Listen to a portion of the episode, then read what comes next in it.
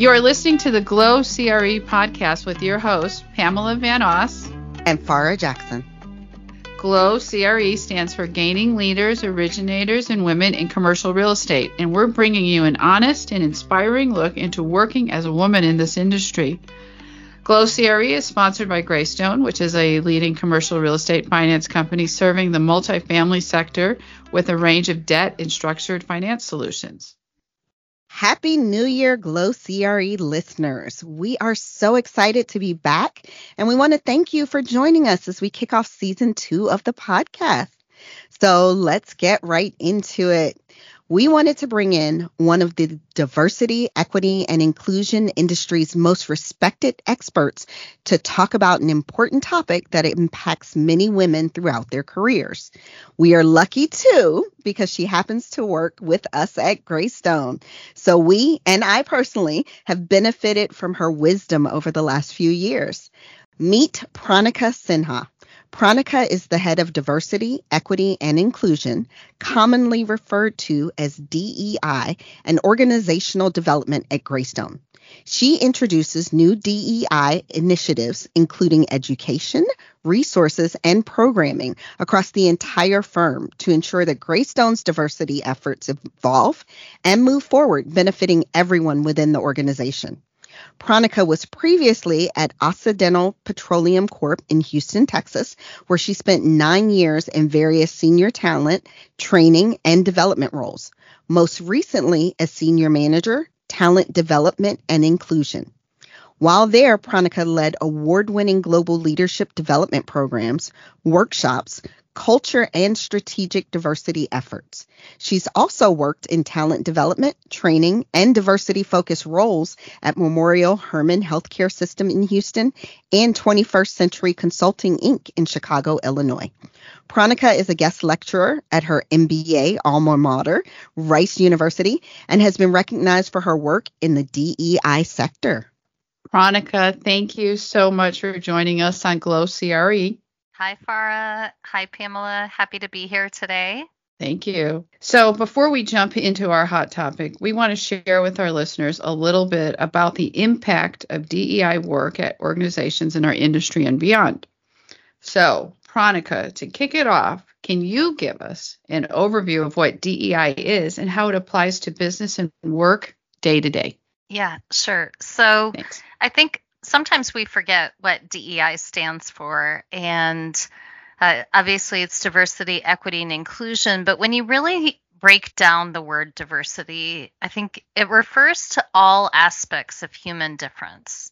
There are aspects that we can see and aspects we don't see. It's also wrapped up in social identities and social group differences. So, really, when you think about it, it also greatly impacts how we communicate based on those differences that we see, can't see, those that are invisible, and those we experience. When you think about equity, which is sometimes a little bit invisible in the acronym, it means that we have to acknowledge and address structural inequalities. There are some that advantage others and some that disadvantage others, and we really only reach equity if everyone starts with equal access to opportunities. So the key is there is providing opportunity. Now, and because everyone has a unique background, they start at different points. Inclusion is where if you have a community, everyone feels respected, feels a sense of belonging, and they can participate and achieve to their potential. So if you look at that from a business perspective, you're inside of a company does the employee feel a sense of belonging there? Can they participate fully in the business? Can they achieve their potential or is there something blocking it? So, a lot of times people look at the DEI as solely being about diversity, but diversity itself is not sufficient. It's not just about bringing people in from various backgrounds into the organization, it's very much about what happens once people are there. That means you have to belong to something, be a part of something, feel like you're valued. And I think if if you put it simply, diversity is a fact. Okay? That's how we look at it from a business standpoint. Equity is a goal, and you really need practices and policies around that. Inclusion is a behavior, but I want to add one more thing to the mix, and we do talk about this at Greystone, but belonging. Belonging is an emotional outcome that people really want within their organization. What ties you emotionally in a positive way to that organization? So, diversity is acknowledging our differences, inclusion is an action, a constant conscious choice to include others, but belonging is actually the result of fostering an inclusive culture that nurtures this belonging you know, and that allows the potential to be there. You know, that ties into something that we talk about often, and that's company culture and the importance of company culture. Because if you're not included, if you don't feel that sense of belonging, it's not a career that might feel like it's the right career path for you when it really is the organization and not the job.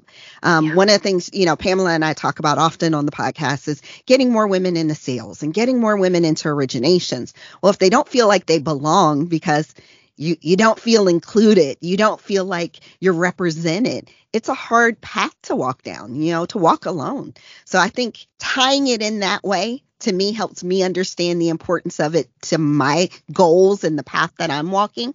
Um, how do you think it ties for more women in the industry? Yeah so i think if you break it down for women um, nine years running, McKinsey has done a Women in the Workplace report, and there's some really neat and important findings in the 2023 report.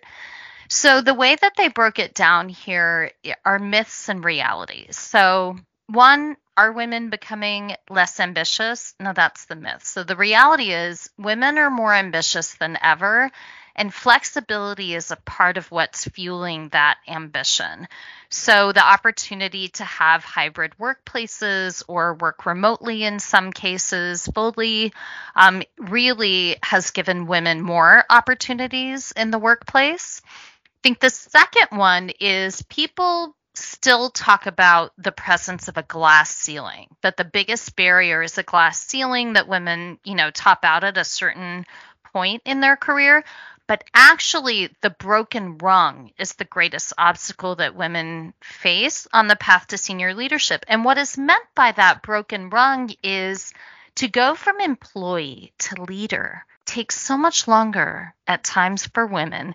That's what the broken rung is. Can I actually get to that leadership position? There's a, an interesting stat, Pranika, I, yeah. and I'm glad you brought up this research. There's an interesting stat that ties back to exactly what you're saying. And what they found in 23 is for every 100 men promoted from entry level to manager, 87 women were promoted and 73 women of color were promoted, so even lower. And one of the concerning things is that the women of color is actually down from the year before of 82. So this just to highlight the statistics of this broken rung to your point. It's it's very much continues to be a problem and we have much further to go in parity. So something that i find that really relates to this we do talk about it at greystone um, is the you know the term microaggressions there's a myth that microaggressions have a small impact the fact that you know there are statements or actions that are said towards women and they have a small impact. And the reality of it is is that microaggressions have a very large and lasting impact on women. So that's disrespect, it can cause stress, it can cause health related issues, it can cause performance issues, especially if you experience those day in and day out. So whether you are passed up, whether you, you know, the way that you are spoken to, that can create real problems for women. And those work environments need to be free from microaggressions for women to flourish. And then I think the, the final one here is that many times reality is society looks upon women as, you know, they want flexible work and they will benefit from it. But truthfully, men and women see flexibility as a top employee benefit and that it's critical to them personally, but also to their company's success. So um, I encourage you, if you haven't read the Women in the Workplace report before, to to go out and look at it. We definitely talk about it in our women's network here at Greystone. But then, further to that, I think some of the other challenges that women can face, I mentioned non inclusive language, but when you talk about that broken rung, doubt inability, lack of sponsorship, lack of opportunity, those three things really hit women hard. And that's why that broken rung continues to be an issue. And I'm guessing that- these these things are exacerbated when you have a lack of DEI in the workplace and a lack of a safe space to talk about these things. I think sometimes we think those conversations are uncomfortable, but how can we get to the highest levels of productivity and potential in a workplace where not only do people want to perform at their best, but they can if that is occurring? I know we're going to talk about imposter syndrome later, but if others are not believing in you, it's hard to solely rely on yourself, you know, your own self belief to be able to really flourish in the workplace. That's why this is so important. I mean, corporations, the benefit that the corporations yield by having this type of culture, it, I, you know, it, it makes you wonder why haven't we progressed it, you know, overall faster than we are because there's so much benefit to it. Um, it, like you said, the flexible work, the benefit there. I mean, that's you know, having our discussions around DEI, you know, in are important in the commercial real estate industry and in society in general. So, what do you think having these discussions? You know, we're talking about the importance of them right now, but particularly given the pushback against ESG and DEI that we're seeing today. So, I think that talking about DEI is more important than ever, especially considering you know the current economic conditions. I think sometimes people look at it and say DEI is a nice to have, or you know, is there another event that we need to celebrate? But when you have awareness and empathy, that really leads to perspective and understanding, and a combination of that impacts your bottom line. It impacts your engagement, employee happiness. I mentioned productivity. And when you look at all of those things together, it's retention. Do you want to keep your employees or do you want them to leave because they aren't engaged. They're not feeling happy in that workplace. And not to mention teaming and collaboration. You know, if I'm happy. I'm going to get along better with others. If I'm feeling heard and valued in my team and in my workplace in general, I'm going to stay. I'm going to give more discretionary effort. So, really, when you look at DEI, it hugely impacts the bottom line. that means it's more important than ever because to go out and recruit others to come in if you're having turnover is so costly. And so, what we should be doing really is re recruiting people, telling them of their value.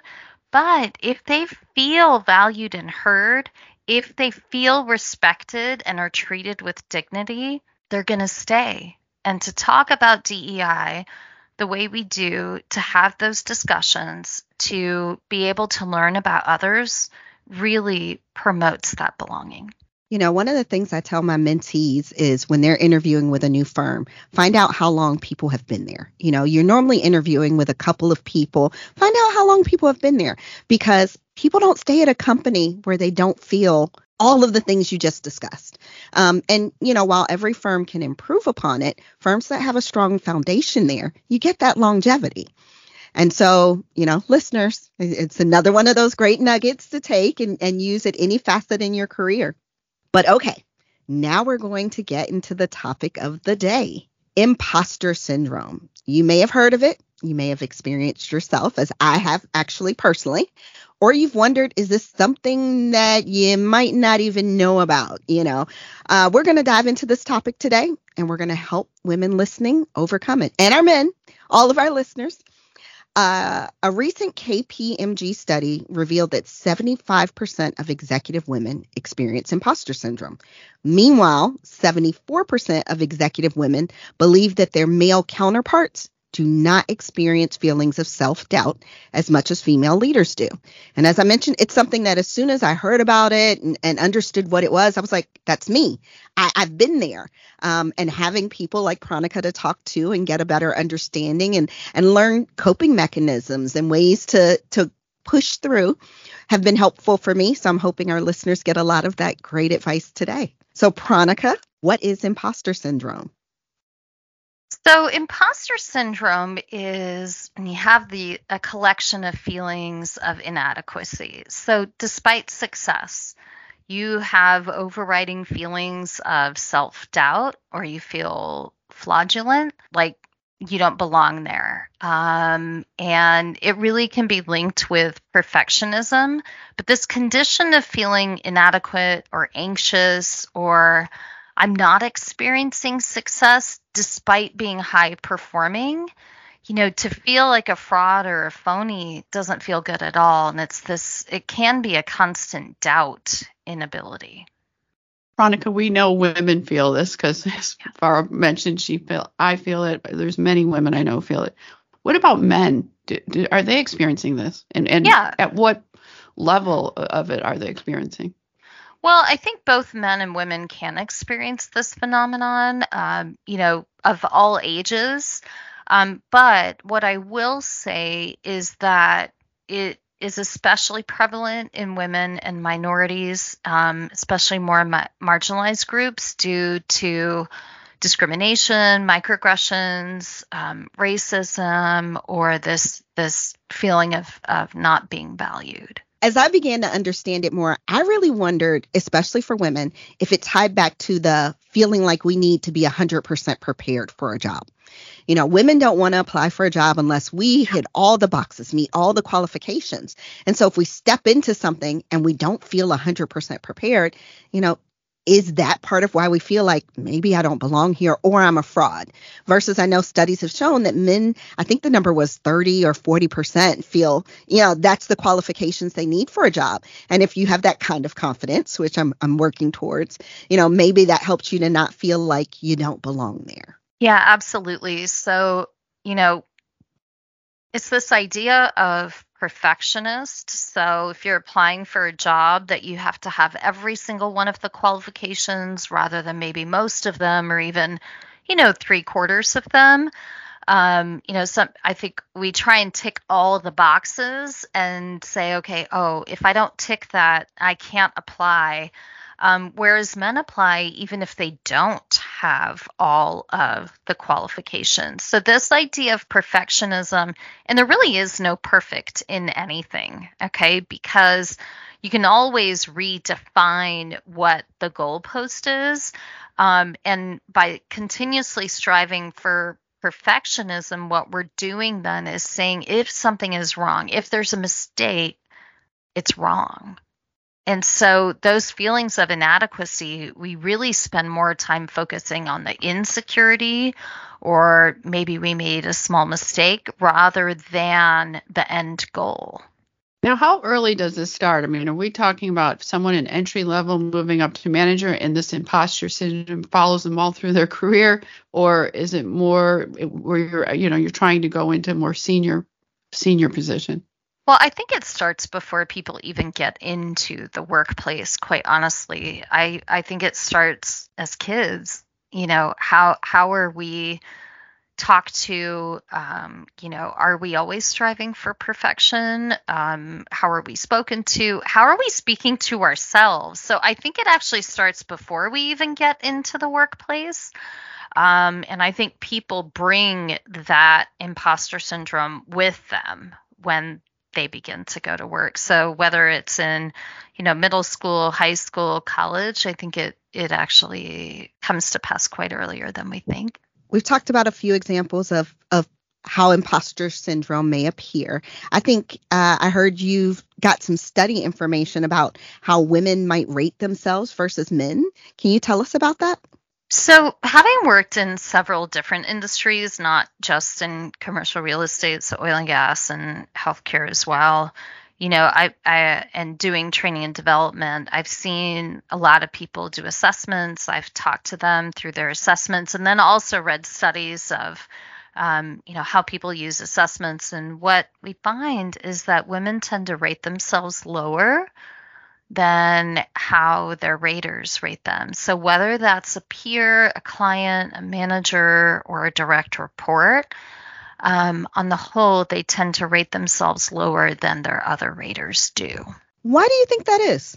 Well, I think therein, again, you know, it's the self doubt of, am I really as good at, or, you know, when I look at the numbers, am I allowed to rate myself high?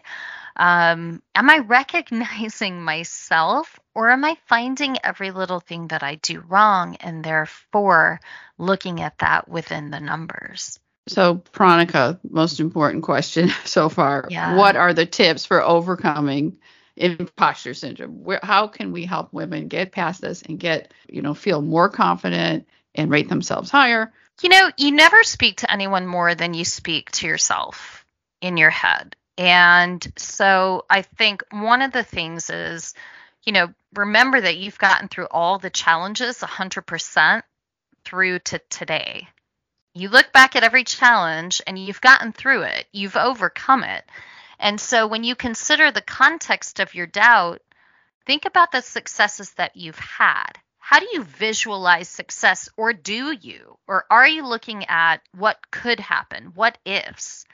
So you have to remember what you do well. What have you done well and shift your thinking to that. So essentially, you're separating the facts from the feelings, right? If I tell you go back and look at what you've done to have success, those are the facts, not the what ifs that are crawling in. So you have to really monitor your internal dialogue. You know, if you have a mentor or someone that you trust, share those feelings and sometimes externally talking about it with someone that you really trust can be helpful. Celebrate wins. No matter how small, how big, I think if you celebrate those wins, you tend to remember them. Even when something is challenging, you know, giving yourself positive self talk whether that's looking in the morning in, in the mirror in the morning and giving yourself self affirmations but you have to cultivate self compassion and everyone is going to have failures and mistakes. And you have to accept that. And those are a part of life. And again it's getting away from that pers- perfectionism. You know it's not what you are that holds you back. It's what you think you are not and so I when like we yep. when we look at the mistakes and failures, that's how we really get to be who we are. Not because of those, but in spite of those, you're still moving forward. Right. Your success is your success is your failures. I mean, that's yeah. that's what you know. So we have to keep that in mind. Um, are there any resources that we can share with our listeners that you know we, they can read or you know be able to start to extract and put this into their day to day?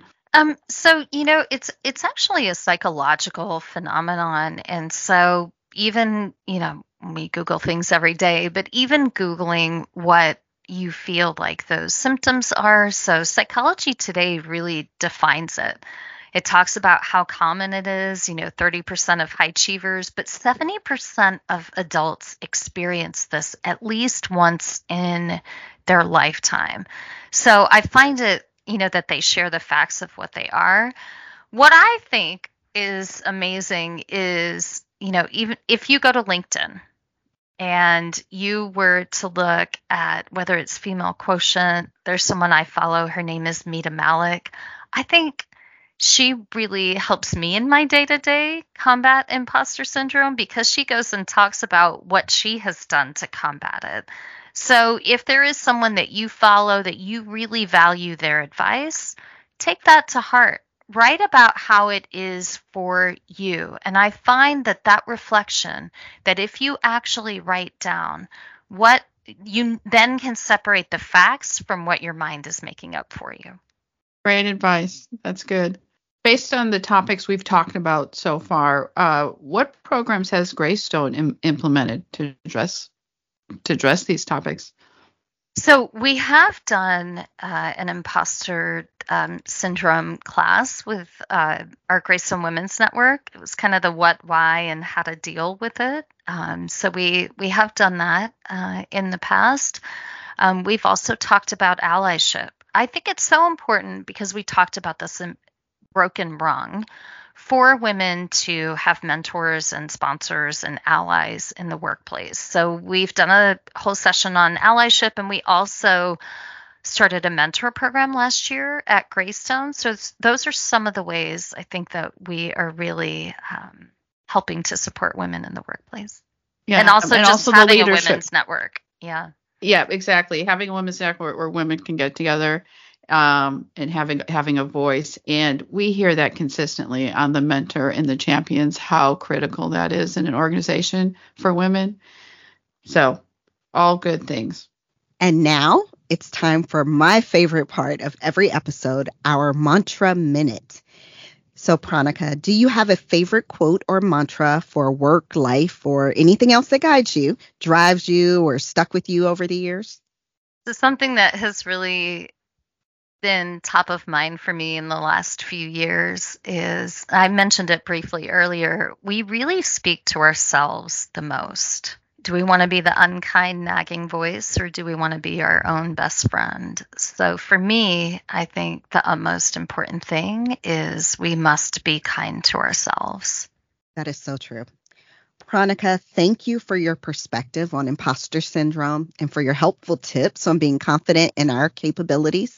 We hope that our listeners will take away many of the tools that you shared today and that it encourages them to apply for that job, even if they don't have all the qualifications or raise their hand if they're not sure.